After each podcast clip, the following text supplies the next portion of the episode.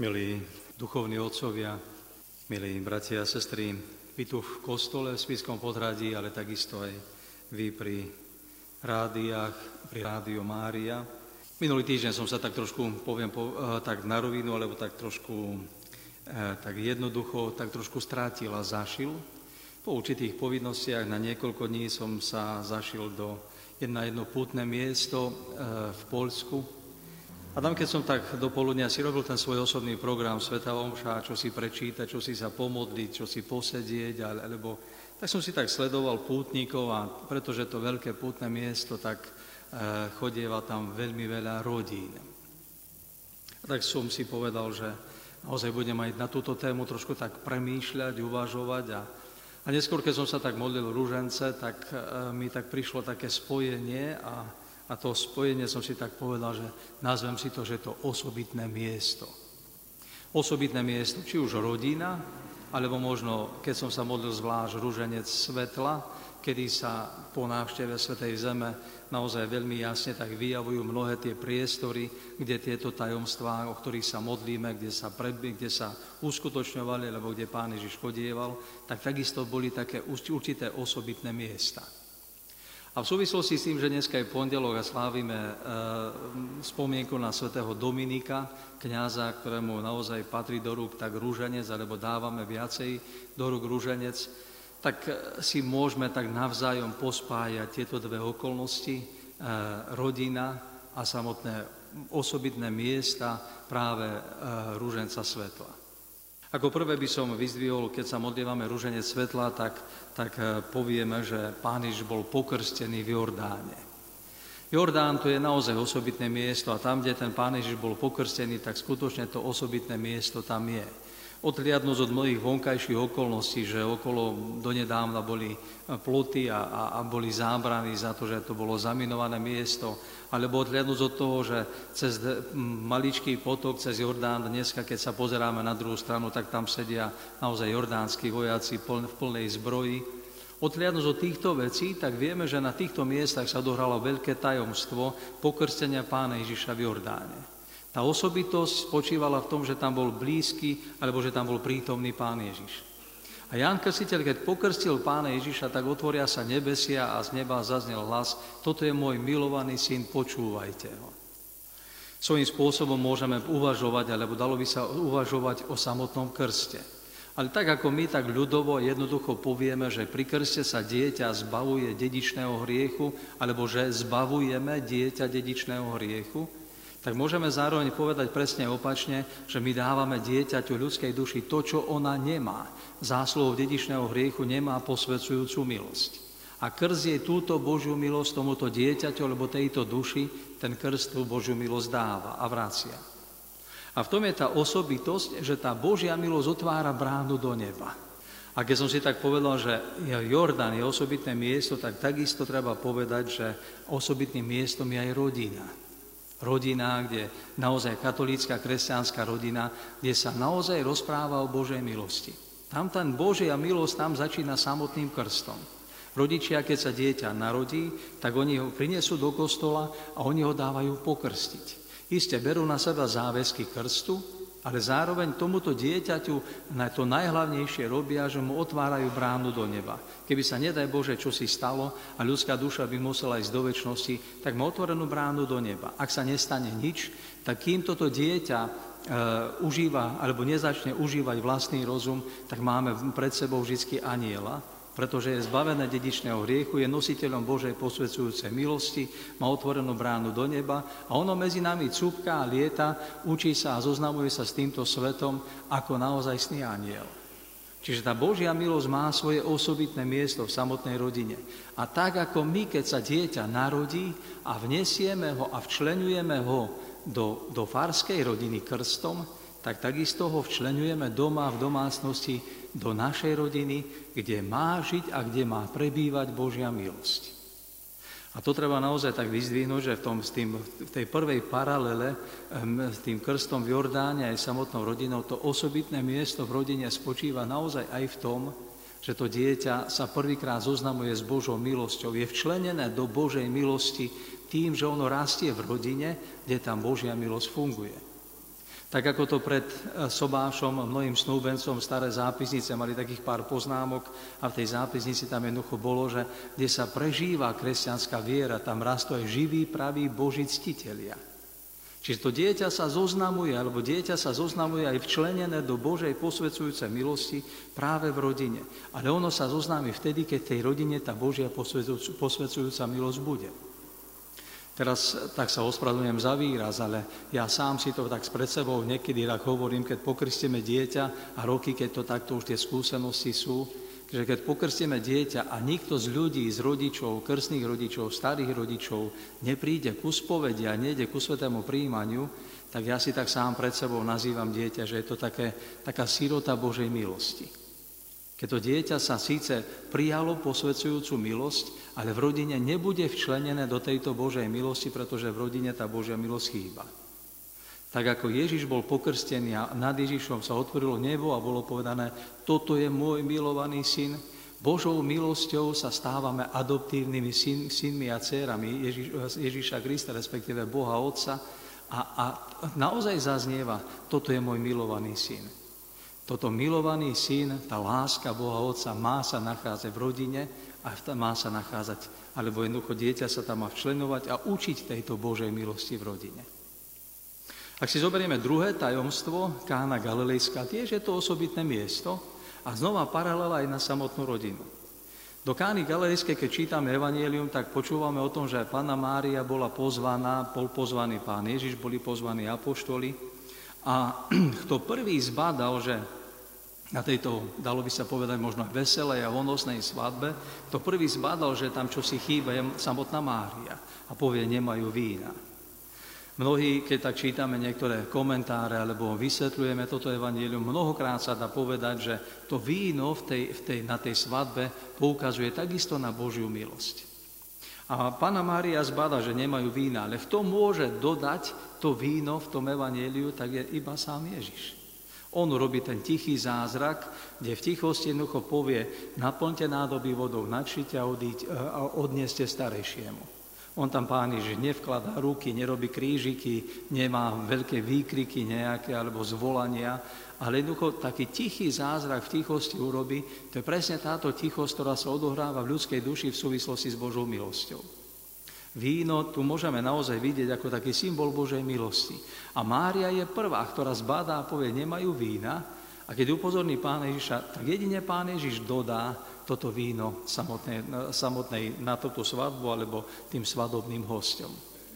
Ak si zoberieme paralelu do rodiny, tak aj rodina má svoje osobitné miesto práve v týchto okolnostiach. A v tejto rodine toto miesto má Mária, ale takisto i samotný Ježiš Kristus.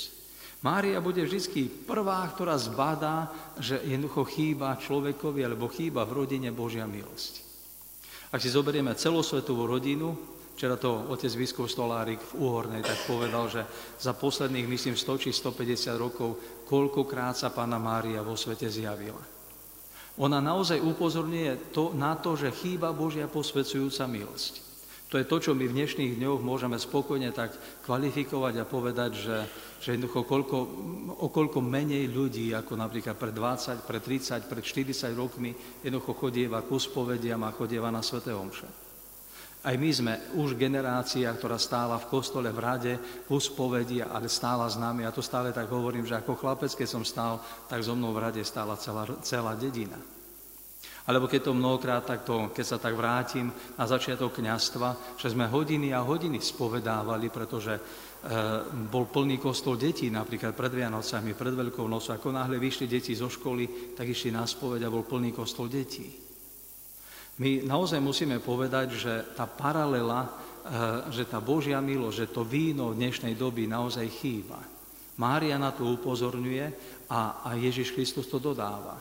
Preto je dôležité, aby v rodine nechýbal mariánsky rozmer a naozaj, že by nechýbal ani Kristov alebo kristologický rozmer. Keď zoberieme tretie tajomstvo, osobitné miesto má aj hora blahoslavenstiev. Tam Pán Ježiš v tom treťom tajomstve sa slavnostného rúženca modlievame, že, že ohlasovanie Božieho kráľovstva a pokánia. To ohlasovanie, slovo ohlasovať mohli by sme vymeniť a mohli by sme povedať, že odovzdávať. Už som to desi takto povedal, že ja, ako žili moji starí rodičia, alebo ako žili moji, ja neviem, prastarí rodičia, alebo aká je bola história našej rodiny, ja sa o týchto veciach v knihách nedočítam. Ja o týchto veciach musím počuť doma a počul som doma. Tak takisto môžeme povedať, že to ohlasovanie a odovzdávanie Božieho kráľovstva aj pokánie, toto o týchto veciach človek musí počúvať. A musí počuť od tých najbližších. Tak treba naozaj povedať, že ako e, vlastne žili tí starí rodičia, ako som pred chvíľou povedal, alebo ako tí starí rodičia prežívali tie svoje e, každodenné povinnosti, o týchto veciach sa nikde nedočítam v rodinách alebo v tej našej, na tom osobitnom mieste, alebo aj tá naša rodina má byť tým osobitným miestom, kde sa dieťa učí a kde sa mu odovzdáva napríklad kultúra. To dneska vieme, že sa mu odovzdáva napríklad kultúra slova. To, ako sa deti vyjadrujú, to, túto kultúru slova majú z domu. Alebo ako sa oblieka, ako sa, aké má postoje, alebo aké, ako, ja neviem, aké má správanie. To dieťa to v rodine jednoducho dostáva. Ale tak, ako mu vieme odovzdávať kultúru, tak, ako mu vieme odovzdávať vzdelanie, tak tak sa mu má odovzdávať aj tajomstvo Božieho kráľovstva, ale takisto aj tajomstvo pokánia. Tých rodinách takisto je to osobitné miesto, presne tak ako na hore blahoslavenstve, keď pán Ježiš ohlasoval a povedal, že naozaj e, človek má byť adresátom Božieho kráľovstva, ale má byť takisto aj adresátom pokánia, alebo tvorcom pokánia. V rodine sa tieto veci deti alebo človek učí. Nesmie, nesmie chýbať iný rozmer, alebo iné rozmery človek má, ale rozmer Božieho kráľovstva pokáňa dneska chýba. Ešte mnohokrát tak chceme, že aby sme boli nositeľmi Božích dobier. Ale aby sme to konali pokánie, na to sa už jednoducho mnohokrát zabúda. A o týchto veciach takisto možno povedať, alebo takisto možno tak trošku rozímať, že to aj tá rodina, aj tá hora blahoslavenstiev bola osobitným miestom. Štvrté tajomstvo hovorí o hore tábor, hora premenenia, kde pán Ježiš sa premienia. V sobotu sme mali sviatok premenenia pána. A to veľmi dobre poznáme, že na hore tábor je pán Ježiš prítomný, je tam Mojžiš, Eliáš, Peter, Ján, Jakub, môžeme naozaj pozerať na túto horu premenenia, že tí apoštoli sa stretli s Božou slávou. Môžeme pozerať na tú horu premenenia, že Kristus tam sa zjavil v tom ľudskom tele, ale vo svojom božstve. Videli tam väčnosť, to znamená, že naozaj nemohli povedať, že väčnosť nejestvuje, lebo videli živého Mojžiša a Eliáša. Ale v tomto prípade treba povedať, že kto tvoril to gro, alebo to podstatu, podstatu na hore tábor, bol samotný Kristus. Ak by sme si tak predstavili, že Kristus by tam nebol, koho by sme si viacej všímali? Mojžiša, Eliáša, Jána, Petra, Jakuba. Kto z nich by bol prvý? Aké, aké by mali miesto oni, tí apoštoli, aké by mal miesto Mojžiš a Eliáš, ak by tam nebol Ježiš Kristus? Ale pretože tam Kristus je, pretože On tam má svoje miesto, všetci ostatní pri úžasnom pokoji a dokonca vo veľkej radosti a dokonca Peter povie, že pane, dobre je nám tu, tak všetci majú svoje miesto. Nikto, nejaká úloha, nejaké miesto nie je narušené, niektorý z apoštolov nie je väčší, menší, niektorý, e, alebo žiaden e, z týchto z veľkých týchto prorokov starého zákona nebol uznávaný viacej alebo menej. Ak toto, túto paralelu prenesieme do rodiny, a ona takisto môže byť osobitným miestom, tak to osobitné miesto vidíme práve v tom, že takisto sa môžeme pýtať, kto je väčší. Ale kto by bol väčší, ak by nebol v rodine samotný Kristus. Boh ustanovuje rodinu a to naozaj veľmi dobre vieme a hádam všetci veľmi si dobre vieme a aj v dnešných dobách si to musíme zvlášť uvedomovať, že Boh je tvorcom rodiny, nie človek. Človek ju dneska túto rodinu len okypťuje alebo poškodzuje, ale tvorcom tejto inštitúcie je Boh. A pretože on má tam svoje miesto, preto má každý v tejto rodine svoje miesto. Pretože Kristus v rodine je naozaj prítomný, každý má svoje miesto. Tak má svoje miesto otec, mama, die, dieťa, či už je to syn alebo dcéra, medzi sebou navzájom v týchto rôznych vzťahov. Vzťahy sú usporiadané. Ale ak by sme zobrali Krista a zobrali z rodiny, čo sa dneska často stáva, že Boh v tej rodine jednoducho chýba, žijeme ako keby Pán Boh nebol, zrazu zistujeme, že, že nikto nemá svoje miesto a nikto svoju úlohu. Každý má veľa úloh a každý nemá žiadnu. Každý má prvé miesto, ale zároveň je aj posledné. A tak sa prelíname navzájom a vládne v rodinách mnohokrát chaos. Vzťahy ku deťom sú silnejšie ako medzi manželmi, alebo vzťahy manželské sú slabšie na, mno, na mnohých miestach, ako napríklad kamarádske vzťahy. Nemáme svoje úlohy a nemáme svoje miesto. A tak sme si vymysleli a budeme naozaj zastupovať alebo vkladať na miesto otca, na miesto mamy a dokladáme kohokoľvek a vždy povieme, to sú naše práva.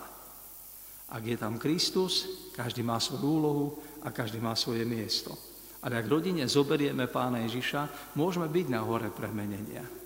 Ale ak tam nebude Pán Ježiš, to bude každý chcieť byť prvý. A dneska vidíme aj v televízni, pri, každý večer pri televíznych novinách, keď sedíme, tak nás vnútorne rozohrieva červeň v tvári, pretože vidíme, že každý chce byť prvý. Každý chce mať svoje úlohy, každý chce mať svoje miesto a, a naozaj tá usporiadanosť v štáte napríklad vidíme, ako veľmi silno chýba. Piaté miesto, e, večeradlo. Pán Ježiš v tom vlastne v 5. desiatku sa modlievame, o Ježišovi Kristovi prosíme, alebo rozímame, ktorý ustanovuje Najsvetejšiu sviatosť oltárnu. O pánu Ježišovi môžeme povedať, že počas e, veľkonočného pôsobenia, respektíve počas trojročného pôsobenia, e, mohol a bol na mnohých miestach. Veľa povedal, veľa urobil, veľa zázrakov, dokonca chodil po Genezareckom mori, ale večeradlo je takým osobitným miestom, kde pán Ježiš premenil chlieba víno na svoje telo a svoju krv, čiže kde založil Eucharistiu. A túto Eucharistiu, keď založil, tak vlastne popri tejto Eucharistii tam urobil ešte jednu vec. Dal zákon lásky. To znamená, že eh, umýval apoštolom nohy, opásal sa a, a naozaj poslúžil tým apoštolom. Ukázal im a ešte im povedal, aj vy si robte navzájom takto a, a dokonca pri Eucharistii povedal, toto robte na moju pamiatku. Toto je osobitné miesto, kde sa zlievajú také dve veľké úlohy. Eucharistia, sviatosť Eucharistie, svete, svetého príjmania a sviatosť oltárna, spolu sa zlieva so službou lásky. Rodina má takisto toto osobitné miesto v sebe schované. A je to ako také, také večeradlo. Mnoho, mnohé miesta sú, sú dôležité v ľudskom živote. Človek ide do práce, ide do školy, chodí po internátoch, chodí, ja neviem, po veľkých mestách, chodí po zájazdoch, po pútiach, po dovolenkách, ale rodina je to osobitné miesto, kde sa naozaj odohráva ten, ten súlad medzi Eucharistiou a službou lásky. Na prvom mieste zistujeme, že už ako náhle sa dieťa narodí, tak už tam prebieha služba lásky. Rodičia tomu dieťaťu naozaj s radosťou a nezišne slúžia. Mama slúži tomu dieťaťu, otec slúži tomu dieťaťu rozličným spôsobom, ale ponúkajú svoju službu tomuto dieťaťu. Tam sa odohráva služba lásky. Ale aby tá služba lásky bola naozaj plnohodnotná tak pre dieťa, ako aj pre samotných rodičov, je dôležitá Eucharistia. A tieto dve okolnosti tak veľmi krásne spájajú, sa spájajú a idú spolu.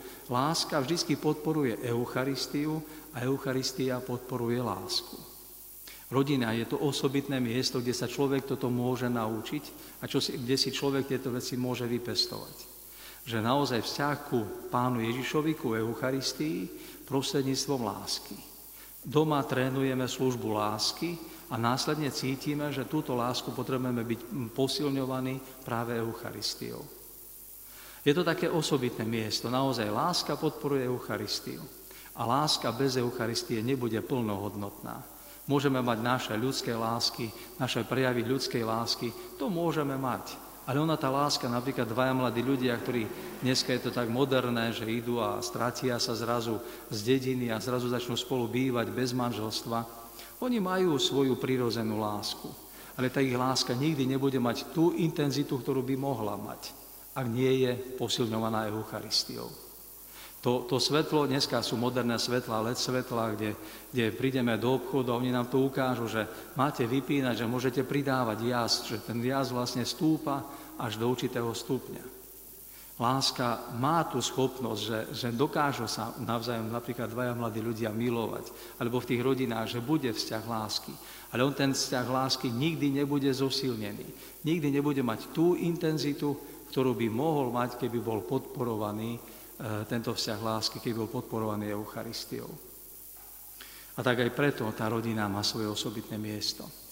A chceme tieto veci zhrnúť a povieme, tak ako sú rôzne osobitné miesta dneska po Svetej Zemi, tak ako o týchto rôznych posvetných miestach premýšľame, rozímame v rúženci svetla, tak, tak takéto osobitné miesto má aj samotná rodina.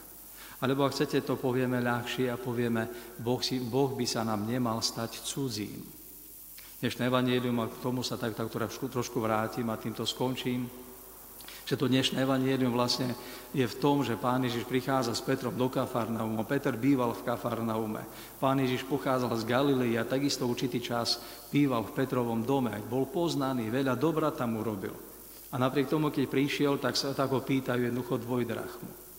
A pán Ježiš sa pýta Petra, a, a to pýtajú od cudzích či od svojich? A Peter odpoveda od cudzích. Tu je tak veľmi pekne ukázané, že Kristus hoci býval dlho vlastne v tom Kafarnaume, ako keby sa bol stal cudzím. A to chcem povedať, že nech sa nám Boh nikdy nestane cudzím. Ak sa v dnešnej spoločnosti, v rodinách, v ľudských životoch, v osobnom živote Boh stane cudzím, mnoha intenzita napríklad lásky alebo mnohé dobrodenia jednoducho ujdu. Ale ak Boh sa udomácni v našich životoch, tak nájdeme veľmi krásnu paralelu medzi napríklad evanieliom alebo týmito miestami a samotnou rodinou a rodiny dokážu byť navzájom alebo môžu sa ľudia v rodinách navzájom tak silno obohacovať, že budú vyžarovať mnohé dobrodenia, budú nositeľmi mnohých dobrodení aj v tej dnešnej spoločnosti.